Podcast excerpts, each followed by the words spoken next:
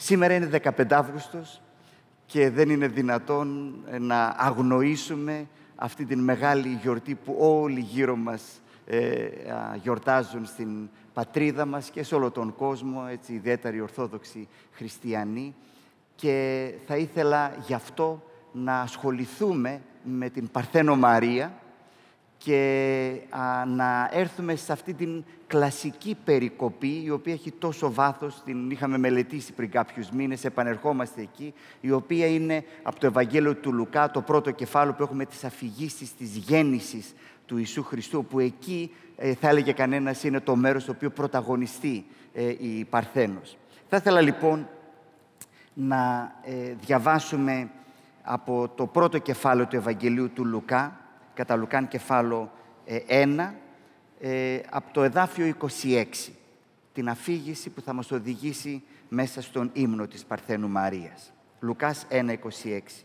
Τον έκτο μήνα της εγκυμοσύνης της Ελισάβετ, ο Θεός έστειλε τον άγγελο Γαβρίλ στην πόλη της Γαλιλαίας Ναζαρέτ σε μια Παρθένο που ήταν αραβωνιασμένη με κάποιον που λεγόταν Ιωσήφ και προερχόταν από τη γενιά του Δαβίδ.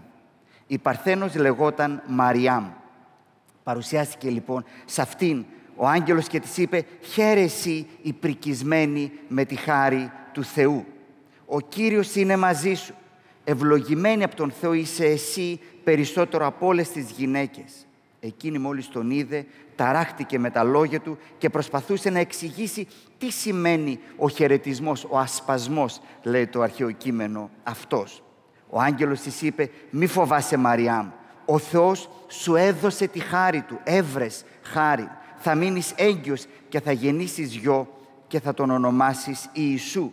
Αυτός θα γίνει μέγας και θα ονομαστεί Υιός του υψίστου. Σε αυτόν θα δώσει ο Κύριος ο Θεός το θρόνο του Δαβίδ του προπάτορά του. Θα βασιλέψει για πάντα στους απογόνους του Ιακώβ και η βασιλεία του δεν θα έχει τέλος. Η Μαριάμ τότε ρώτησε τον άγγελο πώς θα μου συμβεί αυτό; Αφού εγώ δεν έχω συζυγικές σχέσεις με κανέναν άντρα, ρωτάει. Ο άγγελος της απάντησε το Άγιο Πνεύμα θα έρθει επάνω σου και θα σε καλύψει η δύναμη του Θεού. Γι' αυτό και το Άγιο παιδί που θα γεννήσεις θα ονομαστεί Υιός του Θεού. Και μετά της δίνει ένα σημείο που έχει να κάνει με την συγγενή της, την Ελισάβετ, που και εκείνη θα μείνει ε, έγκυος και πηγαίνει η Μαριάμ στη συνέχεια, επισκέπτεται την ε, Ελισάβετ και ε, εδάφιος 44, μόλις έφτασε στα αυτιά μου η φωνή του χαιρετισμού σου, σκύρτησε από αγαλή στο παιδί σας πλάχνα, μου λέει η Ελισάβετ στην Μαριάμ και εδάφιος 45, χαρά σε αυτήν που πίστεψε ότι θα εκπληρωθούν τα λόγια που της είπε ο Κύριος. Και μετά έχουμε τον γνωστό ύμνο της Παρθένου Μαρίας. Ας τον ακούσουμε και αυτόν. Η Μαριάμ τότε είπε, η ψυχή μου δοξάζει τον Κύριο και το πνεύμα μου νιώθει αγαλίαση για τον Θεό το σωτήρα μου, γιατί έδειξε την ευμένειά του στην ταπεινή του δούλη, επέβλεψε στην ταπείνωση της δούλης του. Από τώρα θα με καλοτυχίζουν όλες οι γενιές, γιατί θα με μακαρίζουν. Ο δυνατός Θεός έκανε σε μένα έργα θαυμαστά, Άγιο είναι το όνομά του και τέλος του υπάρχει από γενιά σε γενιά σε όσους με δέος τον υπακούνε. Έδειξε έμπρακτα τη δύναμή του, διασκόρπισε τους περήφανους και χάλασε τα σχέδια που είχαν στο νου τους, καθαίρεσε άρχοντες από τους θρόνους τους και ταπεινούς ανύψωσε, ανθρώπους που πεινούσαν τους γέμισε με αγαθά και πλούσιους τους έδιωξε με χέρια αδιανά. Βοήθησε το δούλου του τον Ισραήλ, μην ξεχνώντας την υπόσχεση που είχε δώσει στους προγόνους μας, ότι δηλαδή θα σπλαχνιστεί τον Αβραάμ και τους απογόνους του για παντοτινά. Η Μαριάμ έμεινε με την Αλισάβετ περίπου τρεις μήνες και ύστερα γύρισε στο σπίτι της. Και αυτός είναι ο λόγος του Κυρίου για εμάς σήμερα. Ευχαριστούμε τον Θεό. Δύο λόγια προσευχής πριν περάσουμε στο μήνυμά μας. Κύριε, την ώρα αυτή ερχόμαστε να προσευχηθούμε για φώτιση, καθώς διαβάσαμε τον Λόγο Σου. Βοήθησέ μας τώρα να τον κατανοήσουμε και ακόμα περισσότερο άνοιξε τις καρδιές μας ώστε ο λόγος Σου να γίνει τροφή μας και να γίνει σπορά που θα φέρει καρπό πνευματικό, καρπό υπακοής. Και όλα αυτά καθώς προσευχόμαστε στο όνομα του Κυρίου μας Ιησού Χριστού. Αμήν. Θα ξεκινήσουμε μια ιστορία πραγματική. Αφορά τον Τζον Νόξ. Ο Τζον Νόξ, Σκωτσέζος, πρεσβυτερικός, ε, η παράδοση της Εκκλησίας με η πρεσβυτερική οφείλει πάρα πάρα πολλά στην σκωτική πρεσβυτερική έτσι, παράδοση που ο ιδρυτής της, ο εμπνευστής της ήταν αυτός ο άνθρωπος, ο Τζον Νόξ, ο οποίος ήταν ποιμένας ιερέας στην πόλη του Σεν Άντριους, έτσι, του Αγίου Ανδρέας, στη Σκωτία. Ε, ήρθαν ε, οι Γάλλοι, καθολικοί, ξέρετε ότι εκεί υπήρχε μεγάλη κόντρα μεταξύ των ε, προτεσταντών ή αγγλικανών που έγιναν ε, πιο ευαγγελικοί και των καθολικών. Τέλος πάντων, τον, τα κατέστρεψαν όλα, τον συνέλαβαν εχμάλωτο μαζί με άλλους και έτσι για πολλά χρόνια, περίπου για 11 μήνες ήταν εχμάλωτος των Γάλλων, καταδικασμένος να τραβάει κουπί, να κοπηλατεί μέσα σε μια γαλλική γαλέρα. Πλοίο, έτσι, κάτω στον Πουτρούμι να κάνει κουπί. Και δεν έφτανε αυτό, ε, αλλά η ιστορία την οποία ο ίδιος την αφηγείται λέει ότι ε, συχνά πυκνά τους υποχρέωναν να παρακολουθήσουν τη λειτουργία, την καθολική λειτουργία. Και βέβαια δυσκολευόντουσαν πάρα πολύ γιατί αυτοί είχαν ασπαστεί την μεταρρύθμιση και είχαν μεγάλη δυσκολία με όλα αυτά. Αλλά αυτό που έφερε μεγάλη ε, αναστάτωση στον Τζον Νόξ ήταν όταν μια ημέρα ο καπετάνιος έφερε ένα αγαλματίδιο της ε, Παρθένου Μαρίας στην Καθολική Εκκλησία, ξέρετε, δεν υπάρχουν εικονίσματα μόνο, αλλά υπάρχουν και αγάλματα που ε, αναπαριστά την, ε, ε, την βασίλισσα των ουρανών, έτσι, ε, και είναι ένα τέτοιο άγαλμα, το οποίο ήταν και χρωματισμένο και το έδινε στους ανθρώπους εκεί πέρα στην, στους αιχμαλώτους και τους υποχρέωνε να το φιλήσουν. ο Τζον Νόξ, λοιπόν, αρνήθηκε ευγενικά λέει ο ίδιος, τέλος πάντων, αν δείτε από τη συνέχεια μάλλον δεν ήταν και τόσο ευγενικά, αλλά τέλος πάντων το αρνήθηκε αυτό το πράγμα να το κάνει.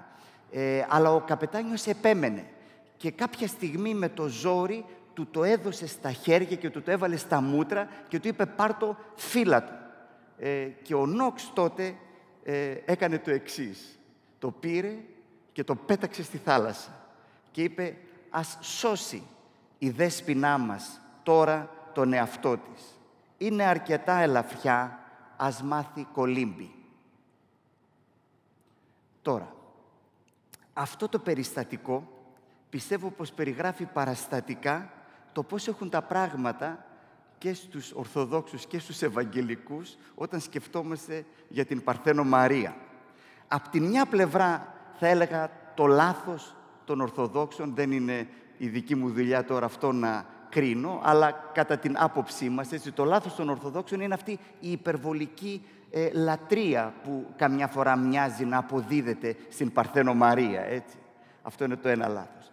Απ' την άλλη πλευρά όμως, θα έλεγε κανείς ότι το λάθος των προτεσταντών, το λάθος μας, το λάθος των Ευαγγελικών, είναι ότι πολύ εύκολα πετάμε την Παρθένο Μαρία μέσα στην θάλασσα, έτσι, μέσα στον ωκεανό της αδιαφορίας και της αφάνης, συχνά και με μία δόση αποστροφής ακόμη και αγένειας προς την ευλογημένη μητέρα του Κυρίου μας. Τώρα, όπως είπα, δεν είναι πρόθεσή μου να διορθώσω τους Ορθοδόξους, αλλά αυτό που θα ήθελα να κάνουμε με οδηγό τον Λόγο του Θεού είναι να σκεφτούμε λίγο εμείς οι διαμαρτυρώμενοι, οι Ευαγγελικοί, κρατώντας όλες τις ευαισθησίες που μας χαρακτηρίζουν και όλες τις δεσμεύσεις ε, τις οποίες έχουμε υιοθετήσει, πώς θα μπορούσαμε να σκεφτούμε διαφορετικά γύρω από την Παρθένο Μαρία. Ε, πάρα πολλοί ε, Ευαγγελικοί δυστυχώς θαυμάζουν τον Τζον Νόξ για αυτή του την πράξη. Έτσι, το ότι πέταξε το άγαλμα μέσα και την είπε «άντε τώρα κολύμπα». Ε, αλλά ελπίζω να συμφωνούμε ότι είναι μια πράξη η οποία τουλάχιστον δείχνει αγένεια και προδίδει ένα λάθος πνεύμα που πολλές φορές μας χαρακτηρίζει. Το οποίο φυσικά το καταλαβαίνει κανένας ως αντίδραση. Έτσι, ως αντίδραση στην υπερβολή ε, και πάντοτε ο κίνδυνος της αντίδρασης είναι τι, να φτάσει σε ένα άλλο άκρο, έτσι, που είναι το να πετάξει εντελώς έξω από το καράβι της εμπειρίας μας το πρόσωπο της Παρθένου Μαρίας και να το ρίξουμε μέσα στον ωκεανό της λύθης και της αδιαφορίας, όπως είπαμε. Γι' αυτό λοιπόν διάλεξα αυτόν τον τίτλο για το σημερινό μας μήνυμα. Ε, επειδή δεν ήθελα να προκαλέσω περισσότερο, κανονικά ο τίτλος θα ήταν «Παναγιά η Προτεστάντισσα», αλλά το έκανα λιγάκι έτσι πιο περιφραστικό, η πρώτη προτεστάντισσα. Ε, ξέρω ότι είναι λίγο προβοκατόρικος ο τίτλος και το ομολογώ αυτό από την ε, αρχή. Ε, αλλά στο κάτω-κάτω η Παναγιά είναι γνωστή στην πατρίδα μας με περίπου 500 επίθετα. Έτσι, η γλυκοφιλούσα, η στρατιλάτης, έτσι, ε, η βρεφοκρατούσα, η πλατιτέρα των ουρανών και η σουμελά και ε, συνεχίζει ο κατάλογος. Ας μιλήσουμε σήμερα για την Παναγία την Προτεστάντσα. Μάλιστα, πρέπει να σας πω, ο τίτλος, αυτό, αυτή η περιγραφή ε, ε, ήρθε στο μυαλό μου, την εμπνεύστηκα από, την, ε, από ένα γκράφιτι το οποίο υπάρχει στην εκκλησία μας στα Εξάρχεια. Ξέρετε, η εκκλησία μας έχει ιδρύσει μια εκκλησία στα Εξάρχεια και τώρα πια έχουμε ένα ιδιόκτητο κτίριο στο οποίο στεγάζεται η εκκλησία στην Εμμανουήλ Μπενάκη ε, και εκεί το βρήκαμε ήδη. Έτσι, όταν πήραμε αυτό το κτίριο υπήρχε ένα μεγάλο ε, γκράφιτι εκεί με τίτλο που είναι Παναγία και ο τίτλος είναι «Παναγιά η Δερβενιώτισσα προστάτης από τους μπάτσους». Ε, το έχουμε κρατήσει ακόμα γιατί δεν μπορούμε να το σβήσουμε γιατί θα έχουμε άλλο είδους προβλήματα. Ε, τώρα, τι θέλω να πω όταν μιλάω για την Παναγία την Προτεστάντισσα. Ότι εάν ε, πάρουμε μια βαθιά ανάσα και αφήσουμε στην άκρη τις υπερβολές και μπούμε μέσα στο Λόγο του Θεού, θα διαπιστώσουμε ότι η Παρθένος Μαρία ε, στην ζωή της βιώνει και αναδεικνύει όλες αυτές τις ευαισθησίες τις οποίες συναντούμε μέσα στην Ευαγγελική μας πίστη και μέσα στην Ευαγγελική μας παράδοση. Σας θυμίζω ότι αν κάποιος προσπαθήσει να συνοψίσει την μεταρρύθμιση, τον προτεσταντισμό, ας το πω έτσι, θα το κάνει μέσα από αυτά τα σόλας, έτσι, το μόνο. Μόνο η γραφή, μόνο η χάρη, μόνο η πίστη, μόνο ο Χριστός, μόνο στον Θεό η δόξα. Θα ήθελα λοιπόν να σας καλέσω να δούμε ότι αυτές οι εμφάσεις βιώνονται στην εμπειρία της Παρθένου Μαρίας όπως την παρουσιάζουν οι γραφές και έτσι είναι κρίμα να μην έχει κεντρικό ρόλο στη σκέψη μας η Παρθένος Μαρία γιατί ε, βάζοντάς την στο περιθώριο ή ακόμα χειρότερα πετώντας την μέσα στον ωκεανό για να μην την βλέπουμε, χάνουμε πράγματα τα οποία ούτως ή άλλως τα θεωρούμε ότι είναι πολύ κεντρικά και πολύ σημαντικά. Και να ξεκινήσουμε με ένα από αυτά τα σόλο, σόλα. Το μόνο η βίβλος. Το μόνο η βίβλος. Μόνο η βίβλος. Ξέρετε, είναι εντυπωσιακό ε, το πόσο η Αγία Γραφή, ο Λόγος του Θεού, παίζει κεντρικό ρόλο στην εμπειρία και στο βίωμα της Παρθένου Μαρίας. Πριν δούμε κάποια εδάφια, θα ήθελα να σας πω το εξής. Αυτό είναι κάτι που τώρα το ανακάλυψα, ότι υπήρχε μια ολόκληρη παράδοση που ξεκινάει από πατέρες της Εκκλησίας, όπως τον Εφρέμ τον Σύρο, τέταρτος αιώνας, και πηγαίνει πάρα πολύ μέσα και στην εικονογραφία, αλλά και στις διάφορες απεικονίσεις, σε διάφορους πίνακες που έχουμε και από την αναγέννηση και τα λοιπά, της, του Ευαγγελισμού της Θεοτόκου, και υπάρχει λοιπόν μια ολόκληρη παράδοση η οποία προτείνει ε, αυτό που το λένε στα λατινικά, θα το σκοτώσω, δεν θα το πω, σύλληψη δια της ακοής. Δηλαδή, αν δείτε υπάρχουν εικόνες που η ακτίνα ή σε κάποιες φορές αντί για ακτίνα βλέπετε κάτι σαν ακτίνα που είναι τα λόγια του αγγέλου, τα οποία μπαίνουν στην Παρθένο Μαρία, η οποία θα συλλάβει ιό, όχι στην μήτρα της, αλλά στο αυτί της. Και έχουμε εικόνες στις οποίες φοράει η Παρθένος Μαρία έτσι, το τσεμπέρι όπως φορούσε η γιαγιά μου, αλλά βλέπουμε ότι είναι ακάλυπτο το αυτί της. Και υπάρχει ολόκληρη τέτοια παράδοση. Γιατί, τι είναι το σημαντικό αυτό, τι θέλει να αναδείξει αυτό; Το σόλα σκριπτούρα, μόνο η γραφή, έτσι ότι ε, η εμπειρία της Παρθένου Μαρίας ξεκινά και ε, νοηματοδοτείται και κινητοποιείται και ε, γίνεται ενεργή πώς, μέσα από τον Λόγο του Θεού. Είναι ο Λόγος του Θεού που φέρνει ζωή. Είναι ο Λόγος του Θεού που γεννά τα πάντα. Είναι ο Λόγος του Θεού που έχει κεντρική σημασία. Το οποίο βέβαια το βλέπουμε και στην ίδια την αφήγηση. Κοιτάξτε στο εδάφιο 28. Ε, Λέει «Και εισελθόν προς αυτήν έρχεται ο Γαβρίλ και τι κάνει» εμείς έχουμε αυτή την ιδέα με το κρίνο, έτσι, της δίνει το κρίνο και μύρισε το κρίνο. Όχι, της μίλησε. Δεν μύρισε, μίλησε ο άγγελος τον Λόγο του Θεού. Έτσι είναι ο Λόγος του Θεού που κινεί τα πάντα, που δίνει ζωή, που γεννά αυτή την πραγματικότητα. Είπε, χαίρε και χαριτωμένη ο Κύριος μετασού, εδάφιο 29. Ιδέ επί το Λόγο, ακούγοντας αυτόν τον Λόγο διεταράχθη και διελογίζεται ποταπός ή ο ασπασμός ούτως και είπεν ο άγγελος αυτή. Και στο τέλος, κοιτάξτε το εδάφιο 37, λέει, η νέα μετάφραση του αποδίδει, για το Θεό τίποτα δεν είναι ακατόρθωτο. Η Μαριάμ τότε είπε, είμαι μια δούλη του Κυρίου, ας γίνει το θέλημά του. Δείτε το στο αρχαίο κείμενο, λέει ότι ουκ αδυνατήσει παρά του Θεού παν ρήμα, λέει ο άγγελος. Έτσι, το ρήμα. Και μας θυμίζει τον Ισαΐα, μας θυμίζει όλους τους προφήτες. Έτσι. Ο λόγος του Κυρίου έχει δύναμη. Ο λόγος του δεν θα μείνει ανεκπλήρωτος. Και απαντά η Παρθένος, είπε δε η Μαριάμ, ιδού η δούλη του Κυρίου, γέννη τόμη κατά το ρήμα σου. Το ρήμα του Κυρίου. Ε. Και δείτε λίγο παρακάτω, στο δάφιο 45, η Ελισάβετ λέει χαρά σε αυτήν που πίστεψε ότι θα εκπληρωθούν τα λόγια που της είπε ο Κύριος. Σόλα σκριπτούρα. Δείτε πώς στο κέντρο της εμπειρίας του Ευαγγελισμού της Θεοτόκου είναι τι; Είναι ο Λόγος του Θεού, ο Θεός ο οποίος μας μιλά και εμείς στεκόμαστε και τον ακούμε. Οι αναμορφωτές το τόνιζαν αυτό. Η Εκκλησία είναι το δημιούργημα του Λόγου του Θεού. Έτσι. Είναι ο Λόγος του Θεού ο οποίος μας φέρνει στην ζωή. Γι' αυτό κράβγαζαν και έλεγαν μόνο η Γραφή σε όλα σκριπτούρα. Επίσης, αυτό το βλέπουμε, αυτή την έφαση στην εμπειρία της Παρθένου Μαρίας, ε, εάν ακούσουμε τον ύμνο της. Έτσι, το μεγαλύνει η ψυχή μου τον Κύριο.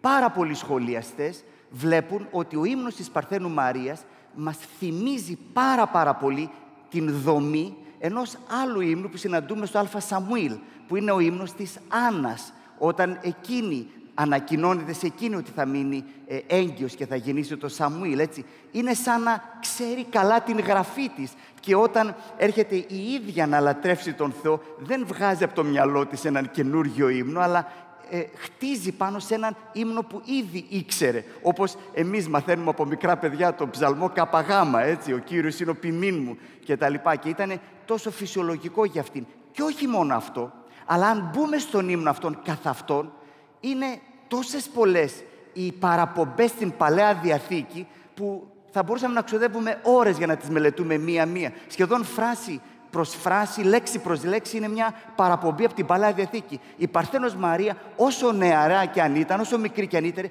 ήξερε καλά τη γραφή της. Αυτό που ήταν η γραφή της, η Παλαιά Διαθήκη για μας σήμερα, έτσι. Σε όλα σκριπτούρα, μόνο η γραφή. Στο κέντρο ε, η γραφή, στο κέντρο η γραφή. Γι' αυτό, σαν διαμαρτυρόμενοι, δυσκολευόμαστε με πάρα πολλά στοιχεία της ευσέβειας που ευσεβούνται οι Ορθόδοξοι αδελφοί μας την Παρθένο Μαρία. Όπως για παράδειγμα η σημερινή ημέρα της κοίμησης της Θεοτόκου. Αν ψάξουμε μέσα στην Αγία Γραφή να βρούμε πού διαβάζουμε την αφήγηση αυτού του περιστατικού που το γιορτάζει σήμερα η Εκκλησία, άδικα θα ψάξουμε γιατί δεν υπάρχει πουθενά. Και θα έλεγα δεν υπάρχει καν κάποια νήξη που να πούμε μήπως από εδώ θα μπορούσε κάποιος να υποπτευθεί ε, ότι... Και, και όχι απλά δεν υπάρχει στις γραφές, δεν υπάρχει γενικά και σε κάποιο κείμενο. Ε, για παράδειγμα, άλλες εορτές όπως η γέννηση της Θεοτόκου, τα εισόδια της Θεοτόκου, ε, υπάρχουν σε ένα κείμενο του Δευτέρου αιώνα, το Πρωτευαγγέλιο του Ιακώβου, απόκριφη παράδοση. Τέλος πάντων, κάτι υπάρχει εκεί πέρα γραμμένο. Ε, υπάρχει μεγάλη μελέτη ε, ανάμεσα στους ερευνητές.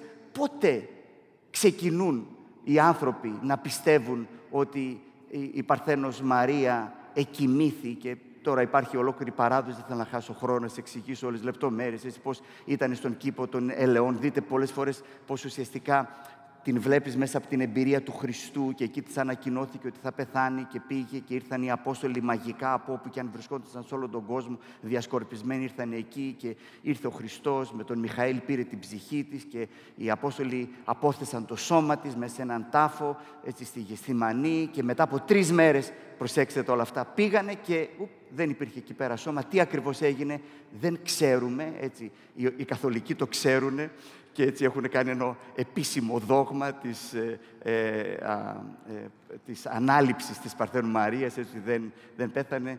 Ε, στους Ορθόδοξους γενικά τους αρέσει περισσότερο το μυστήριο. Αλλά όλα αυτά, βλέπετε, εμάς τους Ευαγγελικούς μας δημιουργούν μεγάλο πρόβλημα. Γιατί; Ε, σε όλα σκριπτούρα, επειδή θέλουμε ε, όλα να στηρίζονται πάνω στη Γραφή ή κάπως τέλος πάντων να σχετίζονται με την ε, Αγία Γραφή. Και βλέπουμε όμως ότι αυτό είναι κάτι που χαρακτηρίζει την ίδια την Παρθένο Μάρια, έτσι. Ε, όλη της η ύπαρξη και το βίωμά της είναι στηριγμένο πάνω στον Λόγο του Θεού, πάνω στην Αγία Γραφή. Όμως, μια δεύτερη ε, αξία που αναδεικνύει και ανέδειξε η θρησκευτική μεταρρύθμιση, ο προτεσταντισμός, είναι το μόνο η χάρη. Μόνο η χάρη. Α, και εδώ ερχόμαστε σε ένα πάρα πολύ ενδιαφέρον σημείο, έτσι. Ε, ε, εδώ κι αν είναι η Παναγία Προτεστάντισσα. Γιατί κοιτάξτε, όταν την ε, λέει, την βλέπει ο, ο άγγελος, ο Γαβρίλ τι της λέει, Αβε Μαρία, έτσι, στα λατινικά, χαίρε, χαίρε Μαρία, χαίρε και χαριτωμένη. και χαριτωμένη. Και εδώ τώρα υπάρχει κάτι πάρα πολύ ενδιαφέρον.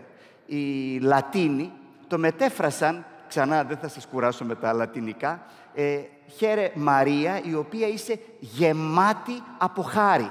Η νέα μετάφραση είναι λίγο πιο διπλωματική, πρικισμένη με χάρη. Τώρα αυτό ε, μπορεί να έχει πολλαπλές αναγνώσεις. Στους καθολικούς, λοιπόν, στην καθολική ανάγνωση, αυτό έγινε η βάση για την αντίληψη ότι η χάρη δεν είναι κάτι που δόθηκε στην Παρθενομαρία, αλλά είναι κάτι το οποίο υπήρχε μέσα στην Παρθενομαρία. Δηλαδή είναι μια γυναίκα η οποία είναι γεμάτη με χάρη. Ε; Πώς μέσα από τη δική της ε, προσπάθεια, μέσα από το δικό τους αγώνα, ως δικό της ε, κατόρθωμα. Αλλά οι μεταρρυθμιστές, πολύ σωστά, ε, που ξαναπήγανε στο αρχαίο κείμενο και δεν διάβαζαν την Καινή Διαθήκη από μετάφραση, παρατήρησαν ότι το «κεχαριτωμένη» είναι μετοχή παθητικής φωνής. Με άλλα λόγια είναι κάτι που σου γίνεται. Και αν δεν σου φτάνει αυτό, είδαν ότι αμέσως ε, μετά ο, ο άγγελος της ε, λέει «Μη φοβού Μαριάμ, έβρες χάριν παρά το Θεό». Τι πάει να πει ότι είσαι και χαριτωμένη. Δεν είναι ότι είσαι τόσο καλή και τόσο σπουδαία, είσαι γεμάτη με όλες τις χάρες, μπράβο σου, έτσι. Αλλά είσαι και χαριτωμένη, δηλαδή είσαι πλημμυρισμένη από την χάρη. Βρήκες χάρη από τον Θεό. Σολαγκράτια. Ε; Μόνο η χάρη. Γι' αυτό τη λέμε ότι είναι οι πρώτοι προτεστάντες, έτσι. Με άλλα λόγια, ε, είναι ένα πρόσωπο το οποίο βιώνει όλη αυτή την ευλογία, όχι επειδή έχει το ίδιο κάποια αξία ή το ίδιο κατέκτησε κάτι, αλλά για κάποιο λόγο και πολλοί πατέρες, ξέρετε υπάρχει εκεί πέρα μία αμφισημία, πολλές φορές μιλούν για την προαιώνια βουλή του Θεού, για τον προορισμό του Θεού, που όλα αυτά συγκλίνουν στο να πούμε ότι για κάποιον λόγο που εμείς δεν μπορούμε να καταλάβουμε, ο Θεός χάρισε, χάρη πλούσια σε αυτήν την γυναίκα. Και αυτό είναι το μυστήριο της χάρης. Χάρη είναι κάτι το οποίο δεν μπορώ να το εξηγήσω, δεν μπορώ να το αποδώσω κάπου, έτσι. Δεν είναι μαθηματικά ένα συν ένα ίσον δύο. Δεν υπάρχουν αυτές οι λογικές. Έβρες, χάρη. Και συνεχίζει, αν αυτό δεν μας ε, ικανοποιεί εξηγητικά, ε, ο, στον ύμνο, μάλλον ε, ε, παρακάτω στον ύμνο της η, Παρθένος Μαρία, λέει ότι ο Θεός τι έκανε. Προσπέρασε αυτούς οι οποίοι θα ήταν υποψήφοι αν κρίναμε με ανθρώπινα κριτήρια, ε, τους προσπέρασε και επέβλεψε επί την ταπείνωση της δούλης του. Επί την ταπείνωση. Και τονίζει εκεί πέρα ξανά ο Λούθηρος μαζί με τους άλλους μεταρρυθμιστές ο οποίος Λούθηρος έχει μεγάλη αγάπη για την μητέρα του Κύριου. Έτσι. Εμείς οι Ευαγγελικοί του 21ου αιώνα θα αισθανόμασταν πάρα πολύ άβολα με πάρα πολλά πράγματα που γράφει και με την ευσέβεια και την τρυφερότητα με την οποία μιλάει ο Λούθηρος προς την μητέρα του Κυρίου μας. Έτσι. Ο Λούθυρος λοιπόν τονίζει ότι όταν μιλάει εδώ για ταπείνωση, του χιουμιλιτάς στα λατινικά που σχολιάζει, δεν σημαίνει την ταπεινοφροσύνη της. Ξέρετε, λέει, σε κάποιον του έδωσαν ένα μετάλλιο για την ταπεινοφροσύνη του και του το πήραν γιατί το φορούσε. Ε, δηλαδή δεν λέει, πω, πω, δεν λέει η Παρθένος Μαρία, κοίταξε με πόσο ταπεινή ήμουνα και ο Θεός επειδή ήμουνα τόσο ταπεινή, γι' αυτό μου έδωσε το μετάλλιο. Όχι, η ταπείνωση εδώ πέρα δεν έχει να κάνει με την ταπεινοφροσύνη, αλλά με την αναξιότητα. Αυτό καταλαβαίνει ο Λούθρος και έχει δίκιο. Ε. Και γράφει στο υπόμνημά του, στο ύμνο της Παρθένου Μαρίας, ο Λούθυρος, ο, σαν να μιλάει η Παρθένος Μαρία και λέει «Ο Θεός επέβλεψε σε μένα μια φτωχή, περιφρονημένη και ταπεινή Παρθένα, Αν και θα μπορούσε να βρει μια πλούσια, διάσημη, ευγενή και δυνατή βασίλισσα, την κόρη πριγκίπων και αφεντών, θα μπορούσε να έχει βρει την κόρη του Άννα και του Καϊάφα που ήταν προεστή, αρχιερείς στην χώρα. Όμως έστρεψε τα αγνά και γεμάτα χάρη μάτια του να δουν εμένα. Και χρησιμοποίησε μια φτωχή και περιφρονημένη κόρη ώστε να μην καυχηθεί κανείς μπροστά στην παρουσία του σαν να το άξιζε. Σε όλο αυτό συνέδραμε η χάρη του και η αγαθότητά του και ούτε μια στάλα δικής μου αξίας ή αξιομισθίας. Σόλα γκράτια. Μόνο η χάρης. Ποιος μπορεί να διαβάσει αυτές τις αφηγήσεις και στο τέλος να μην πει η χάρη του Θεού, έτσι. Στη χάρη του Θεού οφείλονται όλα. Αυτό ξανά εξηγεί την δυσκολία που εμείς οι διαμαρτυρόμενοι έχουμε. Ξανά θα πω, με κάποιες πτυχές και ας ελπίσουμε υπερβολές που υπάρχουν στον τρόπο με τον οποίο εκφράζεται η ευσέβεια πολλών Ορθοδόξων προς την Παρθένο Μαρία. Γράφει ο Ιωάννης Δαμασκηνός στον 8ο αιώνα. Τρεις ομιλίες έχει κάνει εγκομιαστικές, έτσι, πάνω σε αυτή την περίσταση, στη γιορτή της κοίμησης της Θεοτόκου. Και μαθαίνουμε και από εκεί πολλές πληροφορίες για το τι πίστευαν για τις διάφορες αντιλήψεις. Λέει λοιπόν, και ο Αρχάγγελος της είπε, τώρα προσέξτε την ανάγνωση του Δαμασκηνού, συγκρίνεται με το πόσο Λούθυρος το διάβασε. Και ο Αρχάγγελος της είπε, μη φοβάσαι Μαρία, γιατί βρήκες χάρη, η άξια της χάρης και θέρισες με στομένο στάχι. Βρήκες άβυσο χάρης, εσύ που κράτησες γερό το καράβι της διπλής παρθενίας. Κράτησες παρθένα την ψυχή όσο και το σώμα, για τούτο κρατήθηκε και αυτού η παρθενία. Προσέξτε, ε, είσαι, α, αξίζεις την χάρη. Αλλά προσέξτε, αυτό δεν βγάζει κανένα νόημα, έτσι. Με άλλα λόγια, μια χάρη την οποία την αξίζεις δεν, είναι χάρη. Δώσεις ό,τι όνομα θέλεις, αλλά δεν είναι χάρη αυτό το πράγμα. Χάρη εξορισμού είναι κάτι το οποίο δεν το αξίζω και μου δίνεται, μου προσφέρεται και στο τέλος λέω, α, όπως είπε η Ελισάβετ, ε, όταν ήρθε η Παρθένος Μαρία, λέει, πόθεν, ε, από πού μου ήρθε αυτή η ευλογία, ε, από πού μου ήρθε. Αυτό σημαίνει χάρη, όχι κάτι το οποίο το έχω, ε, ε, το έχω κερδίσει ή το αξίζω. Εδώ λοιπόν έχουμε έναν μεγάλο προβληματισμό, γιατί σε πάρα πολλούς ε, ορθόδοξους θεολόγους και στην Ορθόδοξη Ευσέβεια, έτσι, η Παρθένος Μαρία μοιάζει σαν να είναι αυτή η οποία συνεισφέρει με τη δική της αγιοσύνη α, σε όλη αυτή την ιστορία της ενσάρκωσης και ότι έχει να κάνει και με τη δική της προσφορά, με τη δική της αγιότητα, με τη δική της καλοσύνη και κατά κάποιο τρόπο υπάρχει ένα είδος δικής της αξίας μέσα σε όλα αυτά τα πράγματα. Σας διαβάζω ένα ακόμα απόσπασμα. Και δείτε πώς όσο προχωρούν τα χρόνια αυτά τα πράγματα αναπτύσσονται και εξελίσσονται. Διαβάσαμε από τον 8ο αιώνα του Δαμασκίνου, τώρα 7ο-8ο αιώνας. Τώρα διαβάζουμε από τον 14ο αιώνα. Είμαστε καλά-καλά μέσα στο, πια στο ύστερο Βυζάντιο. Ε, ένας άλλος συγγραφέας, ο Νικόλαος Καβάσιλας, Θεσσαλονικιός. Ακούστε έναν άλλον εγκομιαστικό λόγο.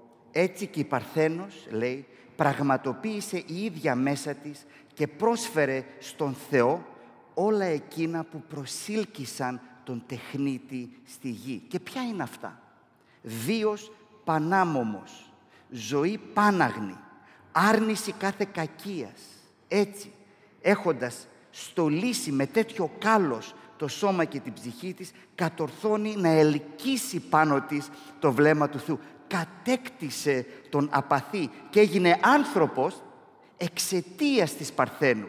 Εκείνος που εξαιτίας της αμαρτίας ήταν στους ανθρώπους μισητός. Έτσι, την ώρα του Ευαγγελισμού, ε, συνεχίζει, λόγω του γεγονότος ότι είχε συνείδηση πως δεν υπήρχε στην ψυχή της τίποτα το ατέριαστο προς το μυστήριο και πως τα ήθη της άρμοζαν προς αυτό τόσο πολύ, δεν αφέβαλε και το πιο σημαντικό, δεν ταράχτηκε ο λογισμός της. Κοιτάξτε ποιο είναι το πρόβλημα. Δείτε πώς συνδέονται το σόλα σκριπτούρα με το σόλα γκράτια. Δεν είναι δυνατόν να διαβάσεις αφηγή των Ευαγγελίων και να λες ότι όταν της είπε ο άγγελος ότι θα ε, ενσαρκωθεί ο αιώνιος λόγος, ότι αυτή ήταν σαν να μας λέει εδώ πέρα ο Καβάλας που είπε Επιτέλους το κατάλαβες. φυσικά, έτσι, τα αξίζω όλα αυτά τα πράγματα, έτσι, ε, πάλι καλά που αν και άργησες μου τα δίνεις. Αυτό διαβάζουμε στα Ευαγγέλια. Ε. Ακριβώς το αντίθετο. Ε. Ταραχή. Τι είναι αυτά τα πράγματα που λες, έτσι; Τι, τι είδους είναι αυτός ο άσπρος, τι είδους χαιρετισμός, πού το πας; Έτσι, μη φοβού. Προσέξτε πώς ξεκινάει, μη φοβού. Που πάει να πει τι έκανε, Της κόπηκαν τα πόδια. Δεν είπε, άντε τόσο καιρό ετοιμαζόμουν να ήρθε επιτέλους ε, η ώρα. Ε, λοιπόν, έτσι γίνεται μητέρα εκείνου του οποίου ήταν κατά πάντα δίκαιο να είναι μητέρα. Καθώς επειδή τον αγάπησε με τόσο σφοδρό έρωτα, θα ήταν βέβαια εντελώς απίθανο να μην θεωρήσει ο Θεός υποχρέωσή του να της δώσει εισάξια ανταμοιβή για να γίνει ιώσης. Αυτά λοιπόν μας, μας προβληματίζουν πάρα πολύ και για καλό λόγο. Έτσι. Ε, προσέξτε, δεν χρειάζεται να πετάξουμε στη θάλασσα την Παρθένο Μαρία αλίμονο, αλλά υπάρχουν πάρα πολλά πράγματα τα οποία ε, μας είναι πάρα πάρα πολύ δυσάρεστα και ενοχλητικά και αυτά ίσως χρειάζεται να τα πετάξουμε στη θάλασσα. Αλλά ως τώρα είδαμε, δεν θα μπούμε σε πάρα πολύ βάθος, ένα ακόμα θα αναφέρω για να μην σας κουράζω, είδαμε το σόλα σκριπτούρα, μόνο η γραφή, είδαμε την κεντρική σημασία του Λόγου του Θεού στην ζωή και στην εμπειρία της Παρθένου Μαρίας, είδαμε το σόλα γκράτια, έτσι, είδαμε μόνο η χάρις, ε, με, με ποιον άλλον τρόπο να, να το δούμε αυτό. Να το δούμε επίσης πέρα από όλα αυτά που είπαμε, ε, σε, αν δείτε όλες τις, ε, τις γυναίκες που αναφέρονται στις γενεαλογίες του Ματθαίου, έτσι, είναι ε, η Ρούθ η Μωαβίτισσα, η Ραάβ η Πόρνη, έτσι, απίθανα πρόσωπα. Δηλαδή, τι τονίζεται ξανά και ξανά. Ε, ε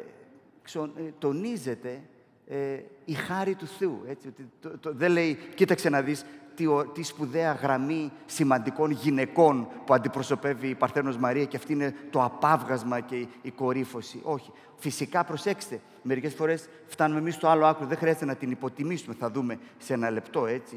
Έχει έναν σπουδαίο, μοναδικό, ανεπανάληπτο ρόλο που πρέπει να τον αναδείξουμε. Αλλά όλο αυτό είναι καρπός της χάρης του Θεού. Σε όλα γκράτια φωνάζουμε και διακηρύττουμε και νομίζω η ίδια η ζωή και το παράδειγμα της Παρθένου επίσης διακηρύττει. Το τρίτο, και με αυτό θα ολοκληρώσουμε, είναι το σόλο Κρίστος. Μόνο ο Χριστός. Μόνο ο Χριστός. Μόνο ο Χριστός.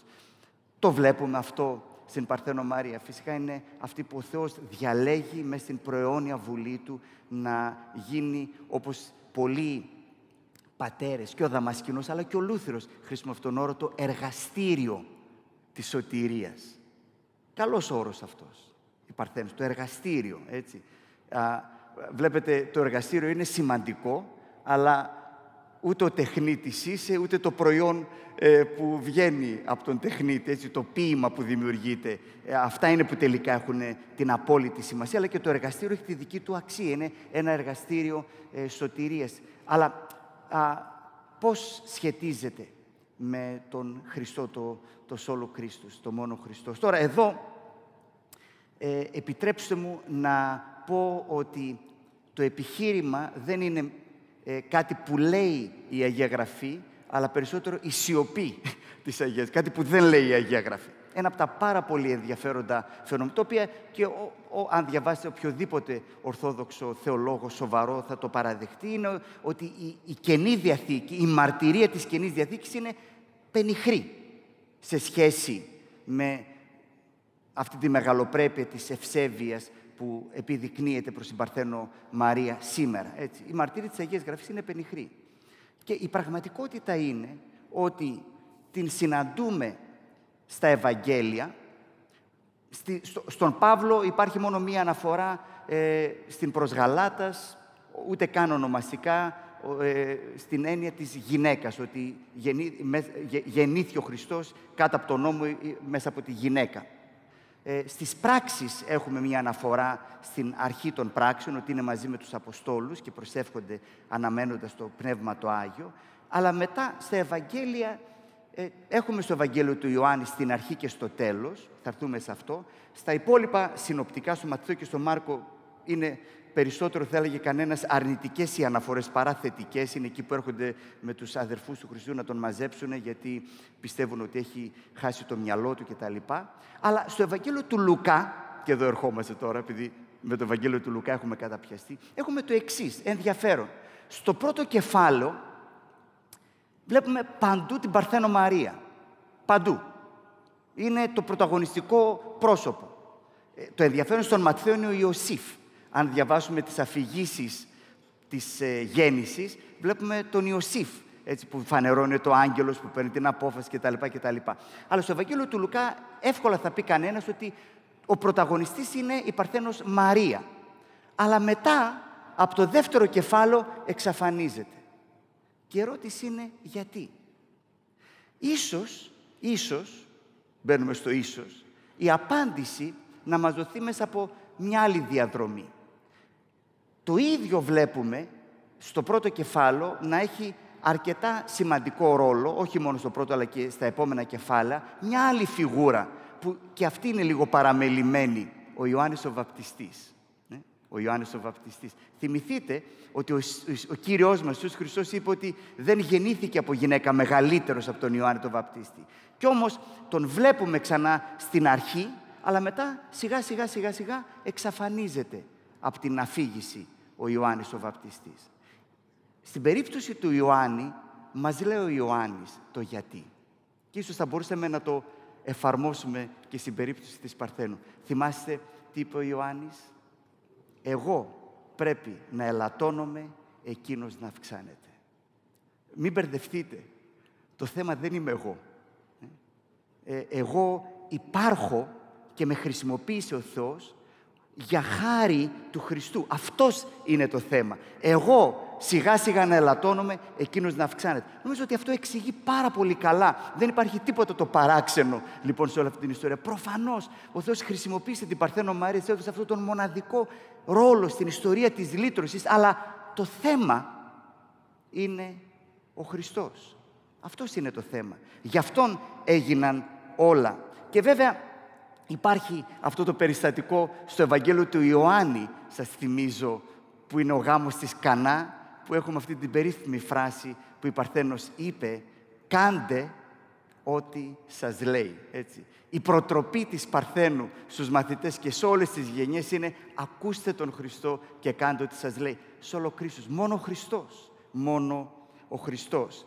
Και εδώ ξανά, ίσως μπορούμε να καταλάβουμε ή ελπίζω οι Ορθόδοξοι αδελφοί μας να μπορούν να καταλάβουν τη δική μας δυσκολία με πάρα πολλά στοιχεία μέσα στην Ορθόδοξη ευσέβεια σχετικά με την Παρθένο Μαρία. Α, για παράδειγμα, σας διάβασα ένα απόσπασμα από μια ομιλία του Καβάσιλα. Ακούστε μια άλλη είναι το κλείσιμο μιας ομιλίας του εγκομιαστικής στην περίσταση της εορτής της κοίμησης της Θεοτόκου. Καλή ώρα σαν τη σημερινή ημέρα. Μιλάει στην Παρθένο. «Ω σωτηρία των ανθρώπων και φως του κόσμου και οδός που οδηγεί στο σωτήρα και θύρα και ζωή. Σύ που είσαι άξια να ονομάζεσαι με όλα εκείνα τα ονόματα με τα οποία προσφωνήθηκε για τη σωτηρία που μας χάρισε ο σωτήρας ο μεν γάρ αίτιος, σι δε συνέτιος εμή της αγιοσύνης και όν εκ του σωτήρος διασού και τον σον απίλαυσα μόνης. Ε, μπορεί κάποιος να πει, ε, είναι λίγο υπερβολική γλώσσα, είναι εγκομιαστικός λόγος, αλλά εμάς μια τέτοια γλώσσα μας δημιουργεί ένα τεράστιο πρόβλημα. Γιατί, Γιατί διακηρύττουμε μόνο Χριστός. Όχι επειδή κανένας άλλος δεν μετράει, αλίμονο. Αλλά επειδή τι άλλο να κάνει ο Θεός για να έρθει κοντά μας από το να ενσαρκωθεί. Έτσι. Επειδή τα παιδιά, λέει, τα τεκνία, είχαν σώμα, σάρκα και αίμα και εκείνος πήρε, τι άλλο μπορούσε να κάνει, να έρθει κοντά μας. Και είναι πολύ προβληματικό να συνεχίζουμε να τον νιώθουμε μακριά μας και να νιώθουμε οποιονδήποτε άλλο πιο κοντά μας, πιο κοντινό, πιο προσφυλή, πιο εύκολο να του μιλήσουμε, ώστε να μιλήσει στον Χριστό. Αυτά λοιπόν είναι πράγματα που μας δυσκολεύουν πολύ. Όχι επειδή θέλουμε να τιμήσουμε το πρόσωπο της Παρθένου, αλλά επειδή για μας λέμε μόνο Χριστός, μόνο Χριστός σε όλο Κρίστους. Λέει ο, Φίλιπ, ο Φίλιππος Μελάχθωνας, ένας από τους συνεργάτες του Λουθύρου, σε ένα κείμενό του, κάτι πάρα πολύ χαρακτηριστικό που α, ε, λίγο ακόμα και κλείνουμε. Και αυτό το ρολό εδώ πέρα δεν δουλεύει και έχω χάσει εντελώς την αίσθηση του χρόνου. Τέλος πάντων. Γράφει λοιπόν ε, στην απολογία του, ε, είναι ο τίτλος στα αγγλικά, είναι Apology of the Augsburg Confession, 1530. Λέει, κάποιοι από εμάς έχουμε δει κάποιον μοναχό θεολόγο να προτρέπει έναν ετοιμοθάνατο να προσευχηθεί με αυτή την προσευχή. Μητέρα της χάρης, προστάτευσέ μας από τον εχθρό και δέξου μας την ώρα του θανάτου. Και σχολιάζει. Αυτή είναι η προσευχή που ο καλόγερος δίδασκε τον ετοιμοθάνατο να προσευχηθεί. Αν λοιπόν, σχολιάζει ο Μελάχθωνας, η ευλογημένη Μαρία προσεύχεται για την, προσεύχεται για την Εκκλησία, δέχεται ψυχές την ώρα του θανάτου, υπερνικά τον θάνατο, δίνει ζωή. Αν λοιπόν η Μαρία τα κάνει όλα αυτά, τότε τι απομένει να κάνει ο Χριστός. Αυτό είναι ένα καλό ερώτημα που με πολύ σεβασμό ε, το κρατάμε και το υποβάλλουμε και το αναδεικνύουμε. Έτσι, ο Χριστός είναι το κεντρικό πρόσωπο της ιστορίας της λύτρωσης. Έχοντας πει όμως όλα αυτά, θα μπορούσαμε να μιλάμε περισσότερο, αλλά δεν θα το κάνουμε, και έχοντας δει το πώς όταν δούμε την Παρθένο Μαρία όπως αυτή φανερώνεται και περιγράφεται μέσα στις βιβλικές αφηγήσεις, αναδεικνύει όλες αυτές τις αξίες, το μόνο η χάρη, μόνο η γραφή, ο Λόγος του Θεού, έτσι, κεντρική σημασία του Λόγου του Θεού, α, μόνο ο Χριστός. Α, έχοντας πει λοιπόν όλα αυτά και έχοντας δείξει και τις δυσκολίες μας, για όλους τους λόγους που αναφέραμε, με στοιχεία της ε, ορθόδοξης ευσέβειας που είναι διαδεδομένη παντού γύρω μας, θα ήθελα, κλείνοντας, πολύ σύντομα να αναφέρω τρεις ε, λόγους για τους οποίους είναι τραγικό μέσα στην κριτική μας να πετάξουμε την Παρθένο στη θάλασσα, όπως έκανε ο Τζον Νόξ. Είναι τραγικό να κάνουμε κάτι τέτοιο και δεν πρέπει. Τρεις λόγους. Ο πρώτος, επειδή το πρόσωπο και η ιστορία της Παρθένου μας θυμίζει ότι η υπακοή μας και η συμμετοχή μας μέσα στα σχέδια του Θεού μετράει, έχει σημασία. Τώρα προσέξτε. Μερικές φορές, και αυτό το βλέπεις στον Λούθηρο, θέλοντας να τονίσει ο Λούθυρος το μεγαλείο της χάρης, φτάνει να λέει ότι, εντάξει, Παρθένος Μαρία θα μπορούσε να ήταν οποιοδήποτε. Και υπό μία έννοια θα μπορούσε να ήταν οποιοδήποτε. Αλλά δεν είναι οποιοδήποτε. Είναι η Παρθένος Μαρία. Έχει σημασία. Έχει σημασία ε, η δική μας συμμετοχή. Έχει σημασία τα δικά μας χαρακτηριστικά, ο δικός μας χαρακτήρας, το δικό μας πρόσωπο. Έχει σημασία μέσα στα σχέδια του Θεού. Για παράδειγμα, όλοι οι Ευαγγελικοί λέμε ότι οι τέσσερις Ευαγγελιστές που έγραψαν τα τέσσερα Ευαγγέλια, όπως και η υπόλοιπη θεόπνευση της συγγραφής, δεν ήταν απλές γραφομηχανές. Δηλαδή, δεν πήρε ο Θεός τον Ματθαίο και του έλεγε μπουρ, μπουρ, μπουρ, μπουρ, μπουρ και ο Ματθαίος απλά έγραφε, αλλά ο Ματθαίος, έτσι, βλέπεις τον Ματθαίο μέσα στο Ευαγγέλιο του Ματθαίου και το εκτιμάς. Βλέπεις τον Ιωάννη μέσα στο Ευαγγέλιο του Ιωάννη και το εκτιμάς. Γιατί ο Θεός δεν μας έχει απλούς, απλές γραφομηχανές. Ο Λούθυρος λέει για παράδειγμα, ε, εντάξει, γιατί η Παρθένος Μαρία; Επειδή ήταν γυναίκα, πάρα πολύ ωραία, μεγάλο προσόν, ήταν Παρθένος, υπήρχαν πάρα πολλές φαντάζομαι εκείνη την εποχή, ήταν Εβραία ε, και ήταν και απόγονος του Δαβίδ. Αυτό, τίποτα άλλο. Ναι, αλλά. Άρα λοιπόν το πρώτο πράγμα ε, είναι το να δούμε ότι ο Θεός είναι ένας Θεός ο οποίος ε, έχει και δίνει ρόλους μέσα στο ξεδίπλωμα των σχεδίων του. Και αυτό έχει σημασία, έχει σημασία στα μάτια του Θεού και δεν πρέπει να το χάσουμε. Το δεύτερο, γιατί πρέπει να μιλούμε περισσότερο για την Παρθένο Μαρία, έτσι, να μην την πετάξουμε στη θάλασσα. Ο δεύτερος λόγος είναι επειδή πρέπει να πιστούμε σαν διαμαρτυρόμενοι ότι η ενσάρκωση μετράει. Είναι ένα απολυτρωτικό γεγονός. Πολλές φορές, σαν διαμαρτυρόμενοι, δίνουμε μοναδική και αποκλειστική προσήλωση και έμφαση μόνο στο Σταυρό. Και φυσικά ο Σταυρός του Χριστού είναι το κεντρικό συμβάν στην ιστορία της λύτρωσης, αλλά δεν είναι το μόνο. Έτσι. Ε, η ενσάρκωση ε, είναι και αυτό μέρος της λυτρωτικής προσφοράς έτσι, του, του Ιησού Χριστού. Θα μπορούσε λοιπόν να έρθει ο Χριστός με έναν οποιοδήποτε άλλο τρόπο. Ξέρετε, υπήρχαν αίρετοι και ο Μαρκίων, για παράδειγμα, από τους πρώτους ε, αιρετικούς, ο οποίος έλεγε τι χαζομάρες είναι αυτά τώρα, τι σχέση μπορεί να έχει ο Θεός με ευτελή πράγματα όπως το σώμα και τέτοια πράγματα κτλ. Απλά κάποια στιγμή έτσι εμφανίστηκε με ένα αστρικό ουράνιο σώμα ο Χριστός και πέθανε κτλ. κτλ έτσι. Αλλά προσέξτε, ε, μιλώντας για την Παρθένο Μαρία και σε έναν μεγάλο βαθμό θα δούμε ότι ε, ε, η Εκκλησία άρχισε να μιλά με αυτόν τον υψηλό τρόπο για την Παρθένο Μαρία. Πότε; Όταν αντιμετώπιζε αιρέσεις οι οποίες αμφισβητούσαν ε, είτε την θεότητα είτε την ανθρωπότητα του Ιησού Χριστού. Έτσι. Είχε να κάνει λοιπόν με την έμφαση αυτήν. Και βέβαια εμείς οι Ευαγγελικοί είμαστε πάρα πάρα πολύ πρόθυμοι στο να υποστηρίξουμε την παρθενική γέννηση. Κάτι που χαρακτηρίζει τους Ευαγγελικούς και μας διαχωρίζει από άλλους προτεστάντες, που τους θεωρούμε πιο ορθολογιστές, είναι ότι εμείς πιστεύουμε κυριολεκτικά στην παρθενική γέννηση, που πάρα πολλοί δεν πιστεύουν και λένε τώρα αν είναι δυνατόν, τι παραμύθια είναι αυτά. Αλλά για εμάς, ενώ μιλούμε πάρα πολύ έντονα για την παρθενική γέννηση, τονίζουμε το υπερφυσικό της γέννησης. Αλλά είναι σημαντικό να δούμε ότι Όλοι οι εκκλησιαστικοί συγγραφείς στο παρελθόν μιλούσαν για την εκπαρθένου γέννηση για να τονίσουν ότι αυτός που γεννήθηκε είναι πραγματικός άνθρωπος. Έτσι. Και τέλειος Θεός, προφανώς, αλλά είναι τέλειος άνθρωπος. Οι αιρετικοί, οι γνωστικοί έλεγαν, τα διαβάζουμε αυτά στα κείμενα του Ειρηναίου της Λεών, από τους πρώιμους πατέρες, ότι η Παρθένος Μαρία ήταν κάτι σαν ένας σωλήνας. Πώς περνάει το νερό μέσα από το σωλήνα, περνάει και φεύγει. Χρειάζεται ένα σωλήνα για να πάει το νερό από εδώ εκεί. Αυτό ήταν. Όχι. Έτσι, τονίζουν οι εκκλησιαστικοί συγγραφείς τον ρόλο της Παρθένου Μαρίας, της παρθενικής γέννης, για να τονίζουν ότι ο Ιησούς Χριστός είναι άνθρωπος. Έχει πλήρη ανθρώπινη φύση. Γιατί; Έτσι, γιατί το απρόσληπτον αθεράπευτον, όπως λέει ένας άλλος πατέρας. Έτσι, ο Ιησούς Χριστός δεν πρέπει να πάρει την ανθρώπινη φύση στην ολότητά της και στην πραγματικότητά της, ώστε μέσα από τη θυσία του και το έργο του να την θεραπεύσει. Άρα, γιατί πρέπει να μιλούμε για την Παρθένο Μαρία, πρέπει να μιλούμε πρώτον γιατί μας θυμίζει ότι ο Θεός έχει ρόλο για τον καθένα μας μέσα στην ιστορία των σχεδίων Του και αυτό έχει σημασία. Γιατί πρέπει να μιλούμε, γιατί πρέπει να θυμόμαστε το μεγαλείο της ενσάρκωσης, έτσι, ότι ο Λόγος έγινε σάρκα. Και αυτό είναι κάτι το οποίο αναδεικνύεται όταν μιλούμε για την Παρθένο Μαρία και για τον ρόλο της. Ο τρίτος, και είναι πολύ σύντομος αυτός και κλείνουμε, είναι επειδή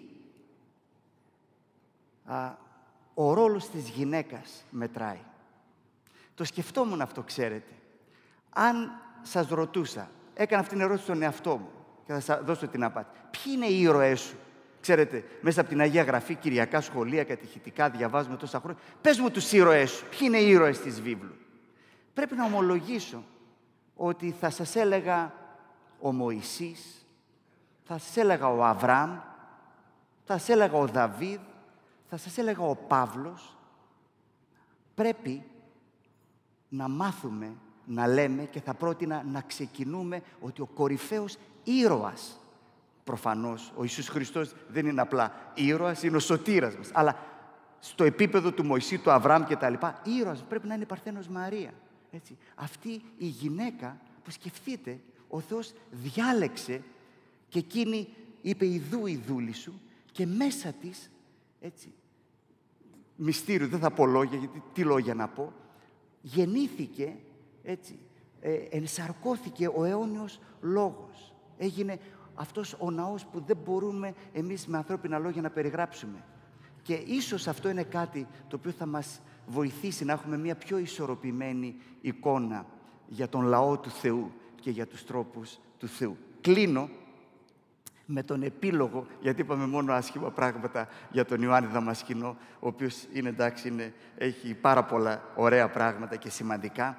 Κλείνοντας, κλείνοντας, ε, κλείνει με μία ευχή. Ας ονομάσουμε ευχή και όχι προσευχή για να μην δυσκολευτούμε. Που έρχεται όσο πιο κοντά νομίζω μπορούμε να φτάσουμε για να πούμε «OK, αυτό το ακούω και αυτό το καταλαβαίνω». Απευθυνόμενος στην Παρθένο λοιπόν κλείνει την τελευταία του ομιλία με τα εξής λόγια. Ακούστε το αυτό. Κάνε να λαμπαδιάσει ο πόθος για τον γιο σου. Προσεύχεται και λέει τον προς τον σον υιόν πόθον εκπύρσευσον. Τι ωραίο, ε; Το μόνο Χριστός. Κάνε να λαμπαδιάσει ο πόθος για το γιο σου. Και το βίο μας κάνε τον έτσι που να του αρέσει, ώστε σαν θα ευτυχίσουμε να λάβουμε από εκεί ψηλά την μακαριότητα και να σε βλέπουμε να λάμπεις με του γιού σου τη δόξα, να αναπέμπουμε ύμνους ιερούς στον Χριστό, το Γιο του Θεού και Θεό μας, που μέσα από σένα οικοδόμησε τη σωτηρία μας και εμείς σε αιώνια κοινή με το λαό του Θεού εφροσύνη αντάξια στο πνεύμα. Ξαναλέω, δεν είμαστε εκεί, αλλά είμαστε αρκετά κοντά. Μακάρι αυτή να ήταν η προσευχή που θα ακουγόταν σε όλες τις εκκλησίες σήμερα. Θα ήμασταν πολύ κοντά και πολύ πρόθυμοι να πούμε, εντάξει, έχουμε κάποιες δυσκολίες με την ιδέα της προσευχής, αλλά ωραία τα λέει και καταλήγει. Σε Αυτόν, έτσι κλείνει την ομιλία του, σε Αυτόν ανήκει η δόξα και η δύναμη μαζί με τον άναρχο Πατέρα και το Πανάγιο Πνεύμα και τώρα και πάντα και στους αιώνες των αιώνων. Αμήν. Λέει λοιπόν ο Δαμασκηνός και ας πούμε και εμείς μαζί του και ας πούμε και μαζί με την Παρθένο Μαρία Soli Deo Gloria, το τελευταίο. Μεγαλύνει η ψυχή μου τον Κύριο. Αν στο τέλος της όποιας διερώτησής μας η καρδιά μας δεν στρέφεται στον Πατέρα Θεό, στον Τριαδικό Σωτήρα και Κύριό μας, με δοξολογία και με λατρεία κάποιο πρόβλημα υπάρχει. Ας πούμε εμείς, μεγαλύνει η ψυχή μου τον Κύριο, τον Κύριο ο οποίος χρησιμοποιεί ανθρώπους μες στην χάρη Του για να εκτελέσει τα μυστηριώδη σχέδιά Του, σχέδια χάρης και σωτηρίας. Αμήν.